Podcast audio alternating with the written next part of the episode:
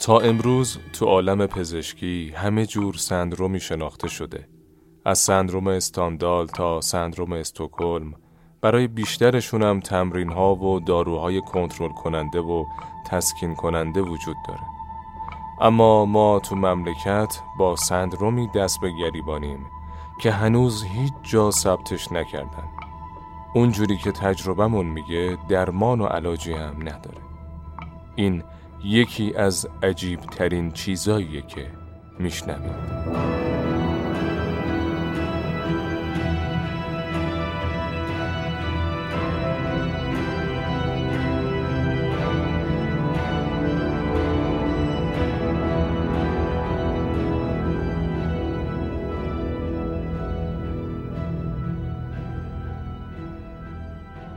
ایران عزیز، ایران شریف، سرزمین پاکان درود اینجا پنجاه و سومین اپیزود مدبویزه که هجدهم امرداد 1402 یا همون 2582 ایرانی منتشر میشه. من مشتبه حسامی هستم و این پادکست رو با ساسان آقایی تولید می‌کنیم. مدبویز رسانه ای آزاد، رایگان و مستقله و درباره مسائلی که ایران بهش مبتلاست حرف می‌زنه. ما رو توی Castbox بشنوید و با subscribe مون اپیزودهای جدید رو از دست ندین. پادکست پسران دیوانه همچنین توی تموم پادگیرهای دیگه از گوگل پادکست تا اپل پادکست و کانال تلگرامی MadBoys هم در دسترس شما هست. حوالی یه سال پیش اپیزودی داشتیم با نام آنها که گند زدند. اپیزودی بود درباره روشن فکر نماهایی که تئوریشون نفرت از ایران و ارمغانشون تخریب ایران بود. دوباره یه قسمتیش رو با هم مرور کنیم. بد نیست دو نمونه از تفکرای این جوجه روشنفکرای دهه چهل رو بررسی کنیم و ببینیم حاصل اون همه کتاب خوندن و جلوی هم کم نیاوردنشون در مبارزه با حکومت پهلوی چی بوده. یکی از پدران معنوی مدعیان روشنفکری انقلابی و مارکسیسم تو ایران بیژن جزنیه که اسم این تروریست هنوزم تو محافل چپا شبیه اسم مقدس پرستیده میشه. بد نیست به تفکر بربرگونه این آدم یک کمی بیشتر دقیق بشیم. جزنی مقاله ای داره به اسم جمعبندی مبارزات سی ساله اخیر در ایران. توش به سراحت نوشته که انقلاب سفید شاه و مردم به توسعه اقتصادی ایران و رشد سطح زندگی کارگران و طبقه متوسط انجام میده. بابت همینم توی دهه چهل نارضایتی عمومی خیلی کم شده و کسی از جنبش مسلحانه علیه حکومت حمایت نمی‌کنه. بعدش هم میگه برای اینکه نارضایتی عمومی شکل بگیره ما نیازمند کاهش توسعه هستیم. همون زمان در طرف دیگه یعنی جمع روشنفکرای اسلامی و انقلابی هم چنین بحثایی علیه توسعه اقتصادی دهه چهل مطرح بوده. اگه جزنی برای تروریستای مارکسیست که شدن چریک های فدایی نقش پدری داره برای تروریستای اسلامی این محمد حنیف نژاد پایگزار سازمان مجاهدینه که همین دقدقه های ضد ایرانی و ضد توسعه رو تئوریزه می‌کرد. لطف الله میسمی تو یکی از خاطراتش درباره یه نمونه از دقدقه های واقعا زیبای حنیف نژاد توی اون سالا میگه وقتی داشتند بلوار الیزابت تهران همین بلوار کشاورز کنونی رو دو بانده می‌کردن و نهر کنار خیابون قدیمی داشت تبدیل به یه پیاده راه وسط بلوار می‌شد و دو تا گذر عریض دو طرفش میساختن حنیف نجات خیلی ناراحت بوده. می‌گفته اینا می‌خوان پیکان بیشتری تولید کنن. اونم که برجوازی کمپرادوره. برای اینکه اون اقتصاد کمپرادور رو توسعه بدن دارن با پولای مردم خیابونای پهن می‌سازن که ماشینای بیشتری به مردم بفروشن. شکر خدا الان دیگه نمی‌تونین ماشین بخرین نه خیابونا رو عریض می‌کنن که یه خورده کمتر تو ترافیک بمونید. احتمالا دلیلش اینه که به قول تروریستای مجاهد و فدایی دهه پنجاه مردم اخلاق بورژوایی پیدا نکنن. امروز می‌خوایم فلاشبکی بزنیم به اقتصاد ایران توی دهه چهل و پنجاه و البته دشمنانش و در خلال این گذر با یکی از عجیب و غریب ترین معضلات اون دوره هم آشنا بشید. بیماری توسعه حراسی.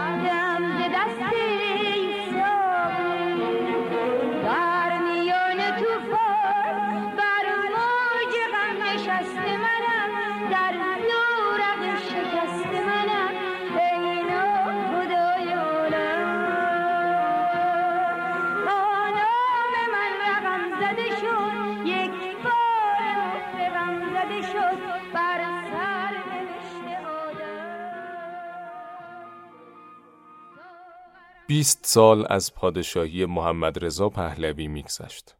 بیست سال دشواری که کشور به جای داشتن برنامه ای محوری برای توسعه گرفتار موج شدیدی از ناآرومی های سیاسی بود. گذرای نگاهی بهشون بندازیم. پادشاهی محمد رضا پهلوی همزمان با اشغال ایران از سوی دو ابرقدرت زمانه و اخراج پدرش از ایران بسیار دردناک آغاز شد. دوره‌ای که شاه زبونی کشورش و دشمنی روس و انگلیس رو به چشم دید و تا پایان دوران پادشاهیش هرگز از یاد نبرد. بسیاری از تاریخ نگارا گفتند که این دوره تلخ تاریخ ایران اثر ژرفناکی بر دیدگاه های آتی شاه دوم پهلوی داشت. اشغال ایران پنج سال به درازا کشید. وقتی به تدبیر احمد قوام و رهبری شاه ارتش سرخ شوروی با نارضایتی تمام دمش و گذاشت رو کولش و رفت ارسیه شومی تو آذربایجان و مهاباد از خودش باقی گذاشت که فرقه های روسی ساز و تجزیه طلبی هستند که علیه حکومت و ملت ایران دست به کودتا زدن و حکومت های مزدور شوروی رو تشکیل دادن. یه زمانی به این اوباش حتما توی یه اپیزود جداگونه می‌پردازیم. برنامه استالین برای ایران دقیقا یه چیزی شبیه برنامه امروز پوتین تو شرق اوکراینه. نخست بی سازی بخشایی از خاک یک کشور، دوم جداسازی با استفاده از نیروهای مزدور و آخرش هم زمیمه کردن خاک بقیه کشورها به سرزمین های تحت اشغال شوروی سابق و روسیه امروز. پادشاهی محمد رضا پهلوی با چنین چالش نفسگیری برای هر حکومت و ملتی آغاز شد. اما شاه که می‌دونست تمامیت ارزی کشور غیر قابل معامله، غیر قابل مذاکره و غیر قابل سازشه به همراه احمد قوام در اقدامی تاریخی تونست از پس مزدورای تجزیه طلب استالین تو آذربایجان و مهاباد بر بیاد و تومارشون رو هم در هم پیچید. پیروزی بزرگ، غرور آفرین و مقتدرانهی برای ایران بود. اما به جای اینکه آغاز دوره ای از اقتدار حکومت مرکزی باشه، به سرعت رویدادهای بعدی جلوی پای محمد رضا پدیدار شد. اگر از قائله های شبیه ترکمن صحرا و یا تلاش حزب توده برای ترور شاه تو دانشگاه تهران بگذریم، چالش بعدی مملکت با نخست وزیری محمد مصدق آغاز شد. شاه از پشتیبانای جدی ملی شدن صنعت نفت بود. کاری که سرانجام خودش در سال 1352 برای همیشه و به شکل غیرقابل بازگشت انجام داد.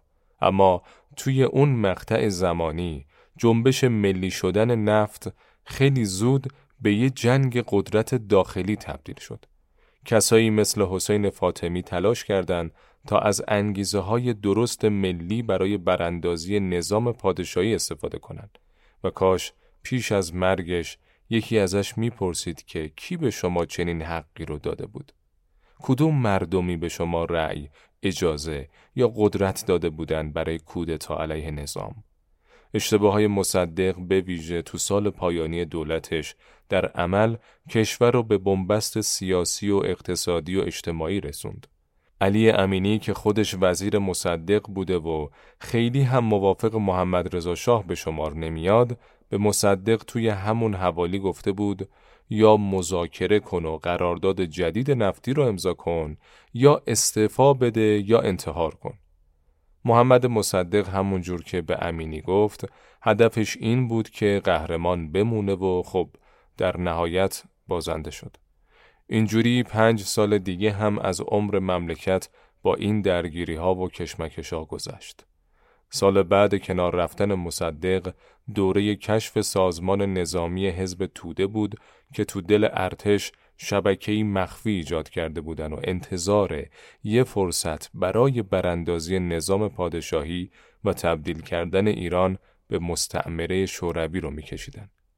دقیقا چهار سال پس از کشف این شبکه مزدوری و جاسوسی شوروی تو دل ارتش ایران شبکه مشابهی از افسران مزدور شوروی توی عراق کودتای خونین و ننگین چهارده ژوئیه رو توی بغداد انجام دادن و با انجام شدیدترین جنایت ها پادشاهی عراق و برانداختن. ماجرای هولناک این کودتای کمونیستی رو توی اپیزود 38 مدبایز براتون توضیح دادیم. شاه تا رسیدن به دهه چهل خورشیدی چندین چالش بزرگ دیگر رو هم پشت سر گذاشت. وقتی ایران وارد این دهه می‌شد، عمیقا کشوری بی برنامه از همه نظر بود که توش باندهای مختلف قدرت داشتن سر چگونگی نشستن بر کرسی قدرت و انداختن شاه با هم رقابت می‌کردن. فقط کافیه تعداد افرادی رو بشمریم که قصد قبضه کردن قدرت رو داشتن. قوام، رزمارا و مصدق که هر ستاشون با حکم شاه نخست وزیر شده بودن. اما همشون دوست داشتن جای شاه بشینن. شاه به جز تلاش رزمارا برای کودتا و مواجه شدن با تشکیلات نظامی حزب توده در داخل ارتشش دست کم با سه مورد تلاش دیگه برای کودتای نظامی و امنیتی تهدید شد. توی 1336 سرتیب قرنی از 1339 تا زمان مرگ هم از سوی تیمور بختیار که نخستین رئیس ساواک بود و یه مورد دیگه هم سپه بود علی کیا. البته هدف برخی از این کودتاها رأس دولت بود نه دربار اما طراحاش درست مثل رزمارا به فکر فتح سنگر به سنگر بودند و فکر می‌کردند که اگه اول نخست وزیری رو بگیرن بعدش بیعمل کردن شاه و برانداختنش در صورت لزوم ساده تر میشه. ثباتی به جایی رسیده بود که همین مورد آخری بود حاج علی کیا از توی زندان رسما به آمریکا پیام برای کودتا میفرستاد. عباس میلانی می نویسه بیش و کم همزمان با طرح کودتای سخت شده تیمور بختیار تیمسار حاج علی کیا هم که به جرم سوء استفاده مالی در زندان بود سودای قدرت داشت. شهرتش در دزدی و استفاده از این دزدی ها برای ساختن ساختمان چند طبقه ای در خیابانی که در آن زمان به جاده قدیم شمیران معروف بود در حدی بود که ایستگاه اتوبوسی که جلوی ساختمان معروفش توقف می کرد به ایستگاه از کجا آورده ای شهرت پیدا کرده بود. علی کیا از داخل زندان پیامی به مقامات آمریکایی فرستاد. می گفت آمریکا باید هرچه زودتر کودتایی تدارک کند. می گفت در این صورت تیمسار کیا نوید می دهد که از همه امکانات خود برای دفاع از این کودتا استفاده خواهد کرد. می گفت اگر آمریکا خود رغبتی به تدارک این کودتا ندارد می تواند دست کم از کودتایی که او خود طراحی کرده بود حمایت کند. فکر می‌کنین توی کشوری که یه پادشاه حکومتش رو حین اشغال مملکتش از سوی دو ابرقدرت آغاز کنه و بعدش هم با تلاش سه نخست وزیرش و چندین ژنرال ارشد و رئیس ساواکش برای براندازی و ترورش روبرو بشه ثبات و امنیت سیاسی که پیش زمینه برنامه اقتصادیه ممکنه. هر روز توی مملکت یه آشوب و توطعه جدید تو راه بود.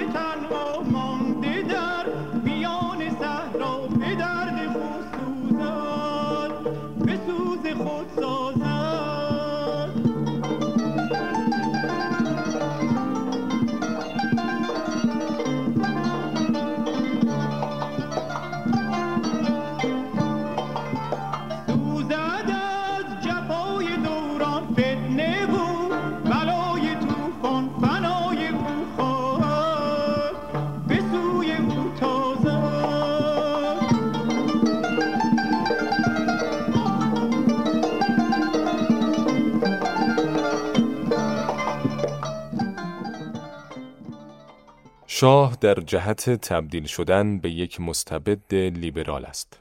می‌خواهد از این پس تکیهگاهش عمدتا بورژوازی ملی ایران باشد. درست مثل لوی فیلیپ دلزدگیش از اشرافیت زمیندار هر روز آشکارتر می شود. اینو سفیر انگلیس در حوالی ورود ایران به دهه چهل خورشیدی پیش بینی می کرد. کشور از آغاز زمامداری محمد رضا شاه هفت سال رو با اشغال و تجزیه طلبی پنج سال رو با جنگ قدرت داخلی و هشت سال بعدیش رو با توطعه های مختلف داخلی و خارجی هدر داده بود. تو آغاز دهه چهل خورشیدی ایران از یک سو درگیر بحران اقتصادی و اجتماعی و سیاسی بود و از سوی دیگه با عقب موندگی دست و پنجه نرم می‌کرد. عبدالمجید مجیدی یکی از رؤسای سازمان برنامه و بودجه اصر پهلوی درباره سالهای پایانی دهه 1330 نوشته اقتصاد مملکت در حالت رکودی افتاده بود که خیلی نگران کننده بود. هم بیکاری بود، هم قیمتها خیلی صعود کرده بود. حالت واقعا بحرانی سختی بود. مجله تهران مصورم گرونی قیمتها در اواخر دهه سی رو اینجوری گزارش کرد. طی سال 1338 چهل درصد بر نرخ اجناس افزوده شده است. در حالی که هیچ گونه درآمد اضافی به جیب مصرف کنندگان واقعی این اجناس یعنی افراد طبقه سه نرفته است که جای خالی گرانی اجناس را پر کند. وضعیت اقتصادی و سیاسی ایران به شکلی بود که آمریکایی‌ها از افزایش نارضایتی مردم و کشیده شدن اونا به دام شعارهای توخالی کمونیستی به شدت احساس خطر می‌کردن.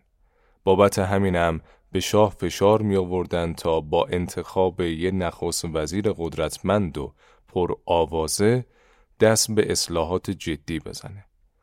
تمایل آمریکایی‌ها به علی امینی بود و شاه هم به این فکر می‌کرد که با اومدن امینی که رابطه خوبی با آمریکایی‌ها داره می‌تونه درخواستهاش از آمریکا برای گرفتن جنگ افزارای پیشرفته رو پیش ببره. امینی از جهت دیگه هم می‌تونست مفید باشه. نخست وزیری اون که خودش از وزرای مصدق بود و خیلی هم دل خوشی از شاه نداشت، یه مدل دعوت به آشتی سیاسی با گروه های اپوزیسیونی مثل جبهه ملی بود.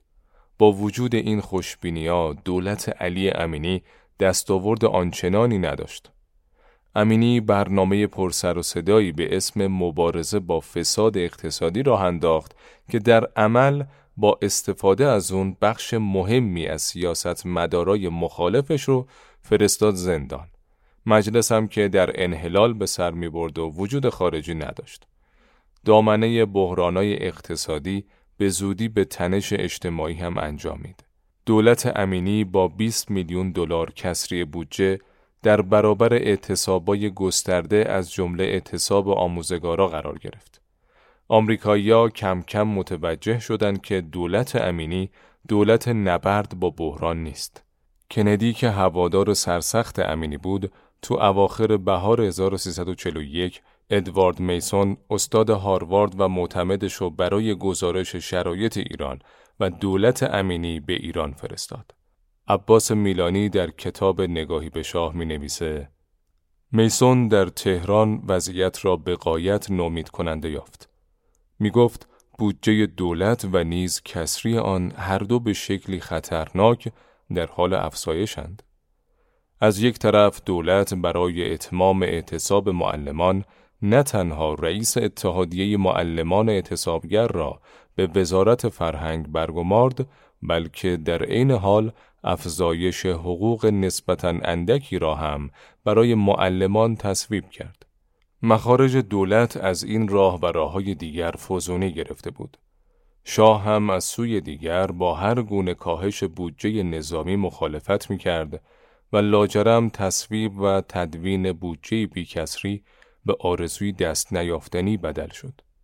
به علاوه میسون به این نتیجه رسید که امینی بیمار و خسته است و یا نمی‌خواهد یا نمی‌تواند نظم مالی را در کار دولت حاکم کند. به گمان میسون وقتی همه این عوامل را کنار هم می‌گذاریم به این نتیجه می رسیم که تنها شاه از قدرت و اقتدار لازم برای اتمام اصلاحات و اقدامات ضروری برخوردار است. میسون در این حال تأکید کرد که آمریکا نباید در شرایط فعلی با پرداخت هر گونه بودجه کمکی عملیاتی دولت را از بحران وارهاند. قاعدتا میسون هم مثل بیش و کم همه سیاست بازان آن روزگار می‌دانست که بدون کمک مالی و حمایت سیاسی آمریکا امینی از کار برکنار خواهد شد. قاعدتا خوب می‌فهمید که ارزیابی سخت نومید کننده اش از اوضاع در حکم تیر خلاص کابینه امینی بود. دولت امینی درست مثل دولت مصدق به بنبست رسیده بود. اما امینی نمی‌خواست قهرمان باشه. بلکه وقتی دید شانس موفقیت نداره خودشو آماده استفا کرد. بودجه رو تنظیم کردیم با جهانگیر آموزگار که بالاخره الف و ب. الف آن جاهایی است که ما می‌تونیم بدیم در حدود آن درآمدمان. به درآمدهای اتفاقی است. چون آمریکا هم گفته بود آقا ما دیگه بیش از این کمک نمی‌تونیم بکنیم. رفتم پهلوی شاه و گفتم که آقا اینه. اینقدر هم کسر بودجه است. گفت فلانکی. این چیز مهمی نیست و فلان. گفتم بله. بنده خودم وقتی وزیر مالی بودم از این کارها بلد بودم. ولی این درست نیست. برای اینکه بودجه مملکت کسرش باید معتدل باشه و الا این صرف جویی ها حرف مفت است. بنده وزیر بودم در کابینه های مختلف. صرف جویی وجود نداره. این رو هر روز میگن. بعد آخر سال هم اینو می‌برن به سال بعد. این نمیشه. به خصوص که ما دیگه رو کار کسی هم نمی‌تونیم حساب کنیم. بنابراین نمی‌تونم این کارو بکنم. گفت خب حالا بین ما مال وزارت جنگ همش همون بودجه الف باشه. یعنی اون بهش هم الف بشه. گفتم آقا بنده الان 15 درصد از اعتبار و تموم وزارت خونه ها رو حفظ کردم. وزارت بهداری جز حقوق کارمند هیچ چیز نداره. من چطور بگم که این مال وزارت جنگه؟ من نمی‌تونم همچین کاری بکنم. گفتم اگه به این ترتیبه راستش من نمی‌تونم. چون واقعا از اون اشخاص نیستم. آقا من در مقام نخست وزیری هستم. تعهدی که من می‌خوام بکنم باید یک تعهدی باشه که درست باشه و وضع اقتصادی مملکت اجازه نمیده. بله در هر موقعی یک اولویتی هست. الان به نظر من اولویت وزارت جنگ نیست. اولویت بهداشته. کشاورزی، فرهنگ، ایناست. با کی جنگ داریم؟ گفت عراق. گفتم عراق چیه آقا؟ عراق با ما نمی‌تونه بجنگه چون نفعش نیست. خلاصه گفتم آقا جان من نمی‌تونم اومدم و بالاخره یه استعفایی تهیه کردم و بردم پهلوی ایشون. گفت اگه شما هم بمونید فلانه درست میشه. گفتم من بالاخره نیستم. اینم خیال نکنید که با پا رد می‌کنم با دست پس می‌کشم. اینجور نیست. بنده الان که گفتم نه مرخص میشم و میرم. مگه اینکه با برانکارد بنده رو ببرن نخست وزیر. نمیام. هی گفت و گفتم نه. MadBoys MadBoys یک رسانه آزاد، رایگان و مستقله. تنها حمایت شما از ما subscribe به صفحه MadBoys تو Castbox ه با این کارتون به مدبویز امکان میدین که تداوم پیدا کنه ازتون صمیمانه ممنونیم مدبویز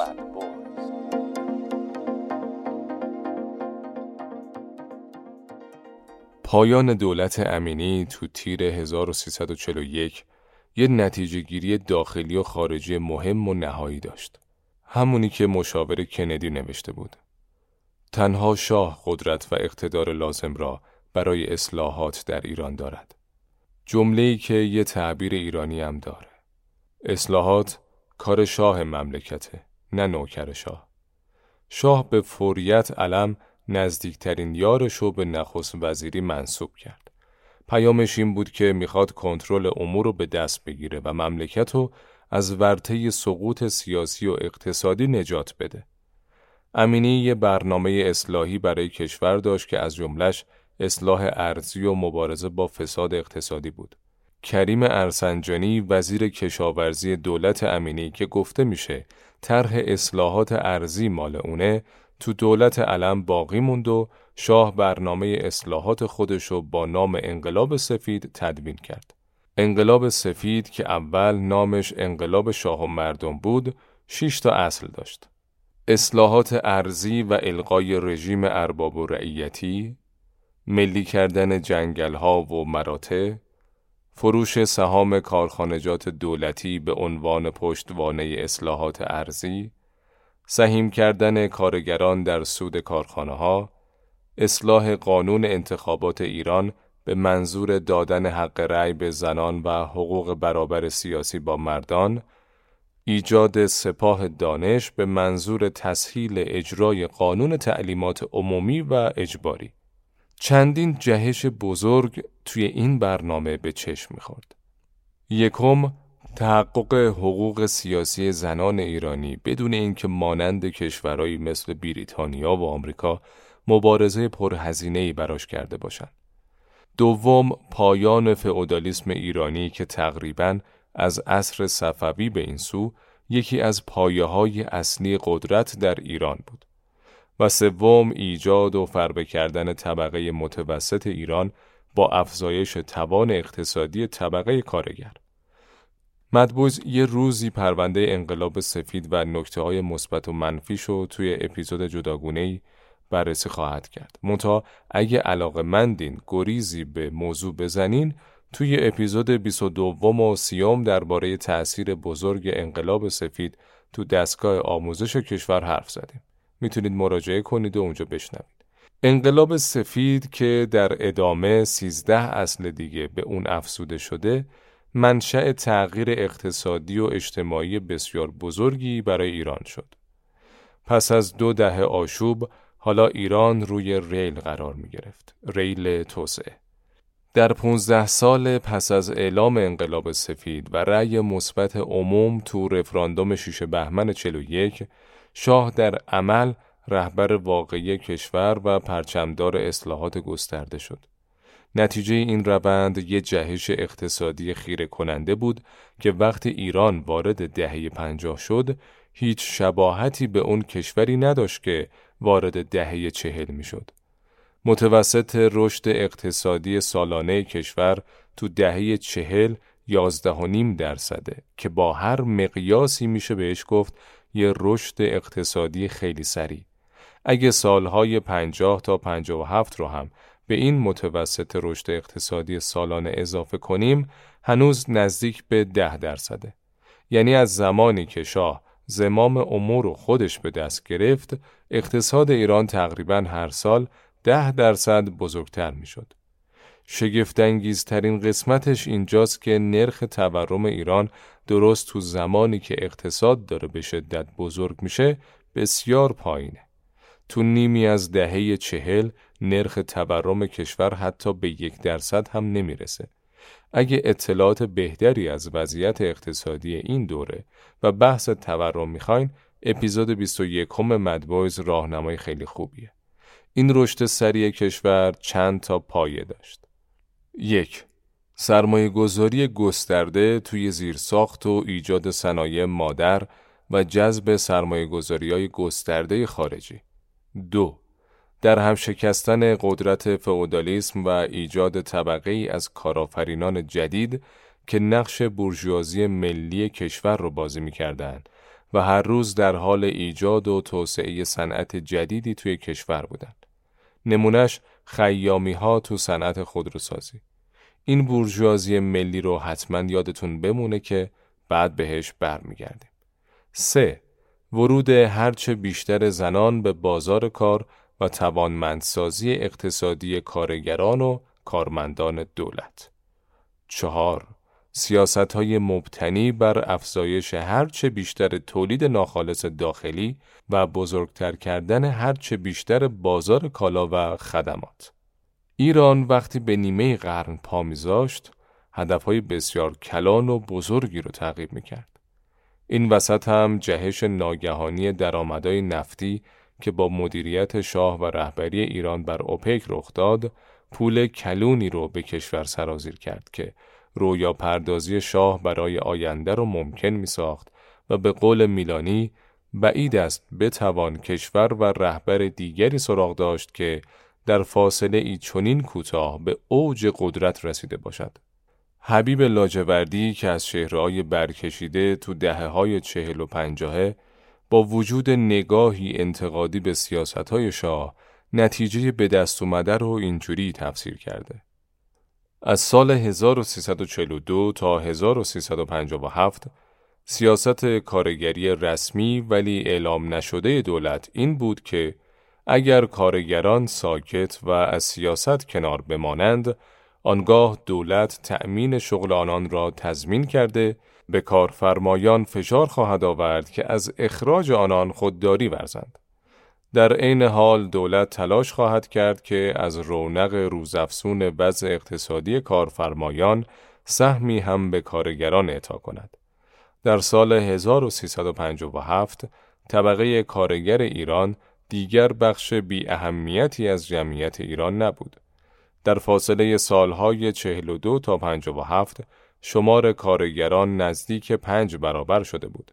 در آن هنگام جمع کارگران صنعتی نزدیک به 880 هزار تن می‌شد و اگر مزدبگیران شاغل در خدمات شهری و کارخانه های تولیدی کوچک و کارکنان کارگاه ها و شاگردان دکان ها و مزدبگیران بانک ها و ادارات و سایر مؤسسات را نیز به حساب آوریم این شمار به یک میلیون و دویست و هفتاد و دو هزار تن افزایش می‌یابد. در آغاز سال 1342 که مطالعاتم را در ایالات متحد به پایان رساندم و برای کار به تهران بازگشتم، رونق وضع اقتصادی طبقات ممتاز رو به رشد ایران اندک اندک پدیدار میگشت.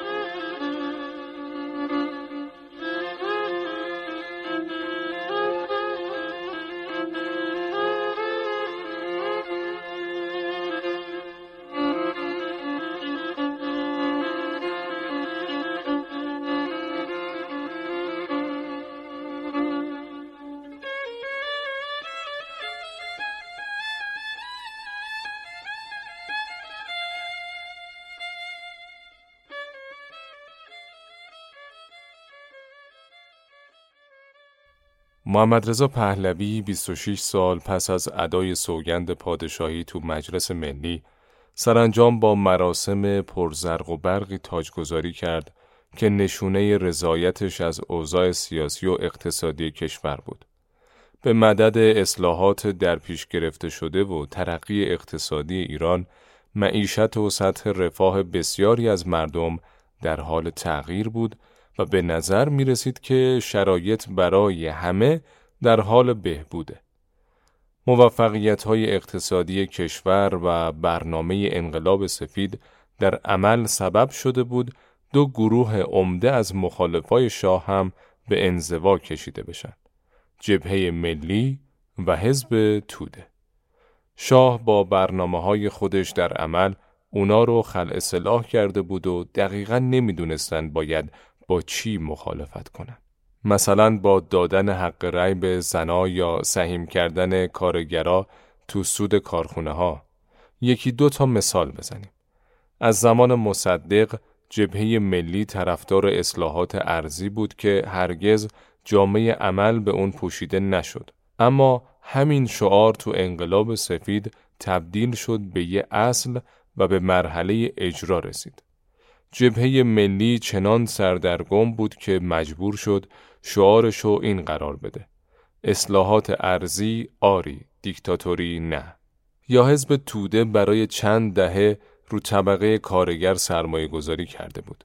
اونا فکر می‌کردند که مثل شوروی این طبقه کارگره که در نهایت می‌تونه نیروی اونا برای براندازی نظام شاهنشاهی و برقراری حکومت دست نشونده شوروی توی ایران بشه. چهار دهه تلاش و سرمایه گذاری حزب توده روی این قشر در عمل هیچ دستاوردی جز بیکاری و فقر و تنگ دستی برای کارگر ایرانی نداشت. اما با انقلاب سفید ناگهان کارگر ایرانی تو دسترنج خودش سهیم شد و از سوی دیگه تحت حمایت قانون کار قرار گرفت. محمد باهری وزیر دادگستری اصر پهلوی میگه اساساً وزارت کار در خدمت کارگران بود. ممکن نبود کارگری برود شکایت کند در وزارت کار و وزارت کار به او حق ندهد و ممکن نبود که کارفرمایی با داشتن حق بخواهد یک مجازاتی قانونی در مورد کارگر اعمال بکند و وزارت کار اجازه بدهد. اصلا وزارت کار در واقع یک قوه قهریه‌ای بود در یک شکل معینی در خدمت کارگران. درست امروز به این قانون و سیاست میشه خیلی انتقاد وارد کرد اما تو فضایی که شعارهای کمونیستی سراسر دنیا حتی آمریکا رو فرا گرفته بود کارگر ایرانی تقریبا بدون مبارزه خاصی دارای بیشترین حق و حقوق قانونی در تمام جهان شد جوری که حتی سازمانای بین المللی مدافع کارگرها هم شگفت زده بودند مسئولیت سختی بود آوردن اعلی حضرت به سازمان بین المللی کار. یک دستگاهی که حداقل یک سلسش نماینده کارگر است. یک تعدادی از نمایندگان دولتش مال کشورهای خیلی تندرو و چپرو هستند و اتمسفر و جوی علیه ایران به وجود آورده بودند. خب کار خیلی خطرناک و ریسکی بود. ولی خب خیلی خوب برگزار شد. به طوری که خود مسئولین سازمان بین المللی کار می گفتند ما کمتر یک ملاقات از رئیس دولتی داشتیم که اینقدر خوب باشد، اینقدر مؤثر باشد و اینقدر منظم و مرتب و همه چیز باشد. به حاشیه رفتن دو جریان عمده جبهه ملی و حزب توده شاید موفقیتی سیاسی برای شاه به شمار می رفت. اما رویدادهای بعدی در عمل عکس اینو نشون داد. از اونجا که این دار و دسته ها هیچ کارنامه سیاسی قابل افتخاری نداشتن، عموماً برای جذب جوونا رویا فروشی می‌کردن. مثلا جبهه ملی از 28 مرداد 32 یه پیرهن اسمون ساخته بود و 20 سال بعدش هم از تحریف واقعیت ها درباره اون رویداد خسته نمی‌شد. باز اینا لاقل علنا ضد ایرانی نبودن. تو حزب توده درست مثل پدراشون تو شوروی کارنامه و عملکرد به کلی شوخی بود و هنرشون حرافی و وطن فروشی. دیگه از جریانی که هنگام اشغال ایران به دست ارتش شوروی بیانیه تشکر خطاب به اشغالگرا میده و حقوق اعضاشو برای سربازای ارتش وحشی شوروی گلریزون می‌کنه انتظار هر وقاحتی میره دقیقا هر وقاحتی شعار زدگی و رویا فروشی دکونای سیاسی مثل توده یا گروهی از جوونا رو به سمت اینا میکشوند. به ویژه تو اواخر دهه سی و اوایل دهه چهل که توضیح دادیم وضعیت سیاسی و اقتصادی کشور بغرنج بود. وقتی در پی اصلاحات مملکت سامونی گرفت و مخالفای قدیمی شاه به انزوا رفتن، جوانایی که جذب اینا شده بودن سرخوردگی عمیقتری رو احساس می‌کردن. چون تجربه سیاسی و بینش درستی هم نداشتند و درک نمی‌کردند که شکست بخشی از روند ناگزیر سیاسته. متاسفانه این نیروها با تربیت خشک و ایدئولوژیک کمونیستی بمبارون و شستشوی مغزی شده بودند. اگه ازشون میپرسیدین که هدفتون از فعالیت سیاسی چیه 24 ساعت براتون لاتائلات کمونیستی وارداتی رو بلغور می‌کردن. بدون اینکه حتی یه نفرشون بتونه نه تاریخ ایران باستان که پنج تا سلسله ایرانی بعد از حمله مغول به ایران رو درست پشت سر هم بشماره. انگار از مریخ اومده بودن روی زمین و افتاده بودن بین ملتی که هیچ نسبت و درکی ازشون از گذشته و از خواسته هاشون نداشتن. فقط می‌خواستن هر جور شده اون مردم و درست مثل مردم شوروی، چین و کوبا به زور وارد بهشت سوسیالیستیشون بکنن. انقلاب ترخ راه توده ها حیله سپید کرده بر ملامش علی بزرگ داده دست ما تا که برکنیم کاه ظلم را. می گفت هیچ راه حلی نیست. باید یک سوراخی پیدا کرد. یک سوراخی در این دنیای سربی. باید یک سوراخی ایجاد کرد و این فضا را ترکاند. این تحلیل امیر پرویز پویان یکی از تئوری پردازای اصلی خط ترور و جنایت تو دهه پنجاهه به اعتراف غلام حسین ساعدی در کشوری که در حال تجربه یکی از سریعترین رشدای اقتصادی قرن بیستم بود از دل جبهه ملی و حزب توده گروه های تروریستی اسلحه به دستی بیرون اومدن که می‌خواستن وحشت، ناامنی و کمونیسم رو برای مردم هدیه بیارن.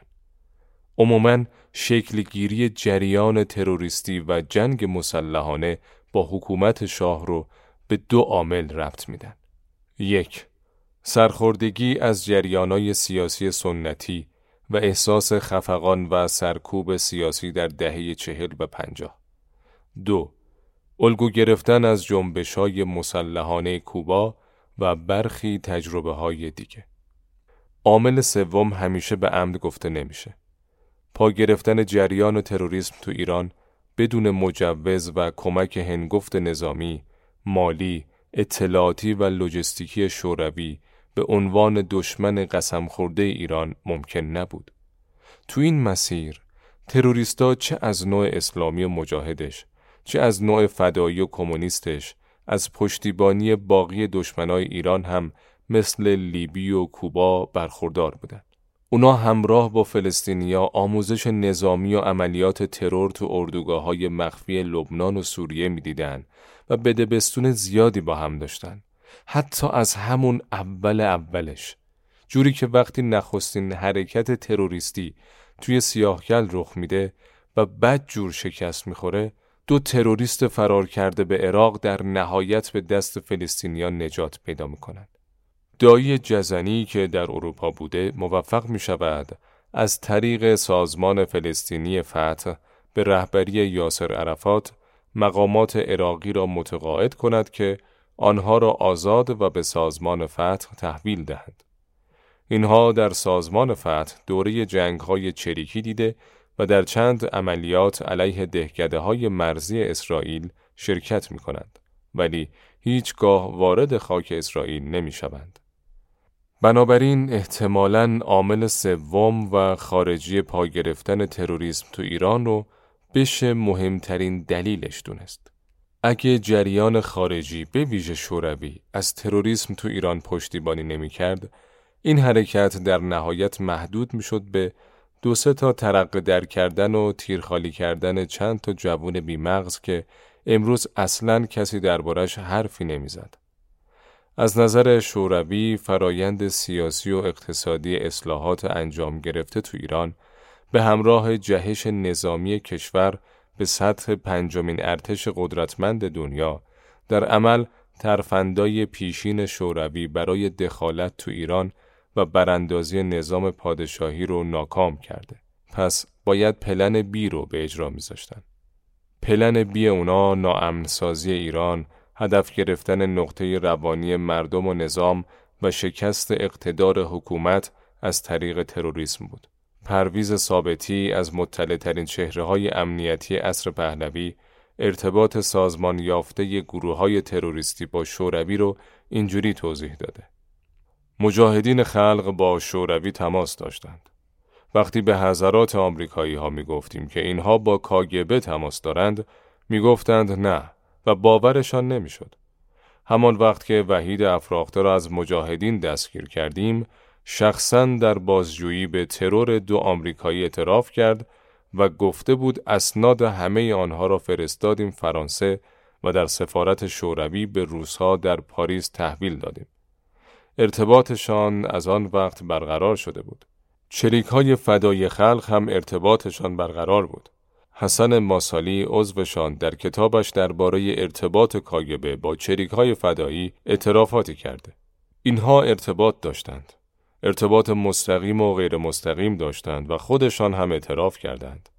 آن روابط از نظر ما قطعی بود اما این حرفها را وقتی به آمریکایی‌ها می‌گفتیم نمیفهمیدند. نخستین حرکت تروریستی این گروه ها در سیاهکل با حمله ناموفق به یک ژاندارمری رخ داد که با پشتیبانی مردم از سربازای ژاندارمری به فاجعه‌ای برای جریان ترور تبدیل شد. اگه روزی فرصتی بشه مدبوز اپیزودی درباره یکی از بزرگترین جلهای تاریخ معاصر به نام حماسه سیاهکل منتشر می‌کنه تا با حقیقت این شکست سنگین جریان ترور بهتر آشنا بشین. تو کشوری که داشت به سمت شکوفایی می‌رفت، گروهی از نیروهای منشعب شده از جبهه ملی و حزب توده با هدایت روسا مسیر تروریسم و علیه حکومت و مردم انتخاب کردند. اونا به قدری از توسعه و پیشرفت کشور رنج میکشیدن که می‌خواستن به هر روشی متوقفش کنن. تو مقدمه این اپیزود یادی از اپیزود سی و سوم مدبویز هم کردیم. تو اون اپیزود شنیدین که مهمترین تئوری پردازای تروریسم تو ایران چطوری از آسفالت شدن خیابونا یا اتومبیل دار شدن مردم نفرت داشتن. مهمترین گروه های تروریستی شکل گرفته تو کشور مجاهدین خلق بودند که نگرش مذهبی داشتند و دومی هم چریک های فدایی که از چپا در اومدن. ما توی این داستان مجاهدین رو می‌ذاریم کنار. چون بعدها دربارش باید یه پرونده مفصل در بیاریم. بیشتر به مسئله تروریستای فدایی می‌پردازیم. یکی از نخستین تئوری پردازهای این تروریستا بیژن جزنی بود که تو شکل دهی به جریان تروریسم نقش مهمی داشت. چکیده نظر این بابا این بود. بیژن جزنی می گفت وضعیت انقلابی در ایران وجود ندارد و این عمل مسلحانه ای را هم که ما انجام می دهیم به این معنا نیست که وضعیت انقلابی در ایران وجود دارد. معنی سادش اینه که بدون هیچ هدفی آدم بکشیم. در عمل من می‌کشم پس هستم. دو ایدئولوگ دیگه تروریستای فدایی تفاوتهایی تو برخی تحلیلا با جزنی داشتن ولی درباره خط آدمکشی موضع همشون یکی بود. پرویز پویان یکی دیگه از تئوری پردازای تروریسم با انتشار مبارزه مسلحانه و رد تئوری بقا در عمل استراتژی کشتن و مردن رو به کمونیستا پیشنهاد داد و نوشت رابطه با پرولتاریا که هدفش کشاندن این طبقه به شرکت در مبارزه سیاسی است جز از راه تغییر محاسبه نمی‌تواند برقرار شود. پس ناگزیر تحت شرایط موجود شرایطی که در آن هیچ گونه امکانی برای تماس ایجاد آگاهی سیاسی و سازمان دادن طبقه کارگر وجود ندارد روشنفکر پرولتاریا باید از طریق قدرت انقلابی با توده طبقه خیش تماس بگیرد. منظور پویان از قدرت انقلابی به شکل روشن آدم کشیه که این عنوانم براش گذاشته. نظریه برای اینکه باقی بمانیم مجبوریم تعرض کنیم به جای نظریه تعرض نکنیم تا باقی بمانیم. سومین نفری که خط تروریسم تو ایران رو تئوریزه می‌کنه مسعود احمدزاده است. توی جزوش با نام مبارزه مسلحانه هم تاکتیک هم استراتژی تأکید می‌کنه اینک پیشروی تنها با توسل به حادترین شکل عمل انقلابی یعنی عمل مسلحانه ممکن می شود. اکنون مبارزه مسلحانه شیوه عمده مبارزه را تشکیل می دهد و در آغاز عمدتا جنبه تبلیغی دارد. جالب اینجاست که هم پویان هم احمدزاده به عنوان رهبرای تروریسم تو جریان چپ به حقیقت این که انقلاب سفید به ترقی اقتصادی مردم محروم و طبقه مستضعف انجام میده پی برده بودند.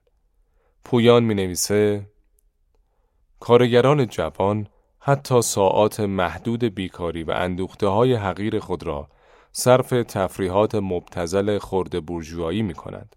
قالب آنها خسائل لومپن پیدا کردند.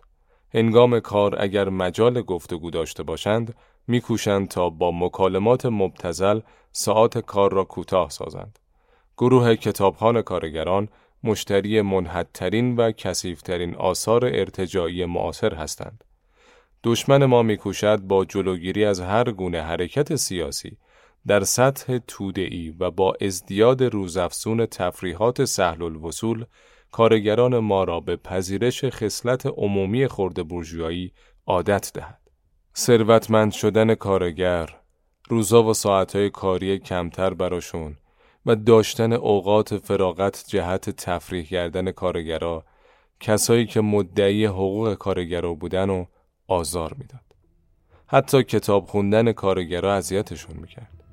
از هر چیزی که به لذت و رفاه بیشتر انسان می انجامید تنفر داشتند و آرزوشون تبدیل کارگر ایرانی با بیشترین حقوق قانونی در دنیای اون روز به برده های قحطی زده گولاک های شوروی بود. جنون تا کجاها که نمی‌تونه کشیده بشه.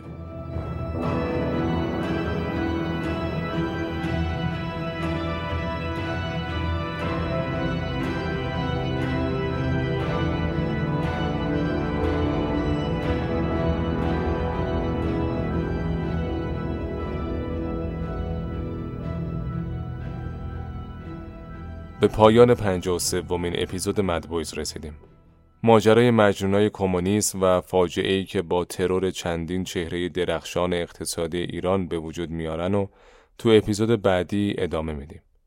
امیدواریم این اپیزود خستتون نکرده باشه و برای شنیدن ادامش هم مشتاق باشین.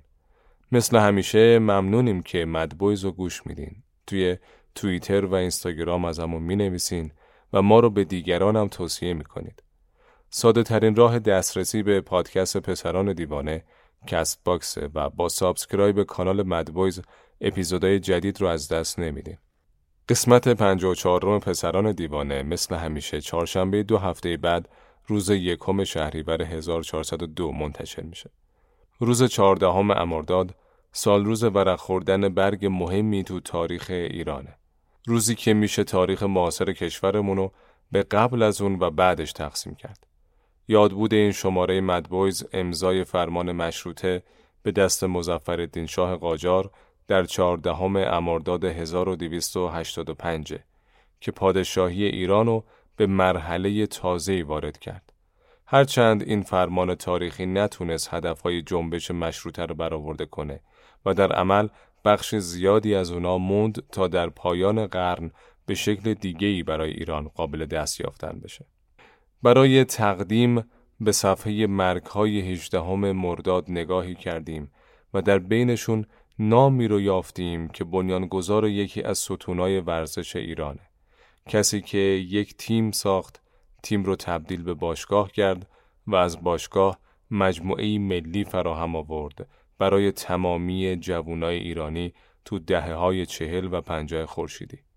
اپیزود پنجاه و سوم مدبویز با احترام تقدیم میشه به زنده یاد تیمسار پرویز خسروانی به پاس نقش ویژش در ورزش ایران. بنیانگذاری باشگاه تاج و فراهم آوردن زیرساختای گسترده ورزشی تو سراسر ایران. امیدواریم روزی تمامی ساخت و سازای گرانقدرش دوباره به مالک اصلیش برگرد تا قسمت 54 روم مدبویز از خودتون مراقبت کنید. سلامت بمونید و بدرود.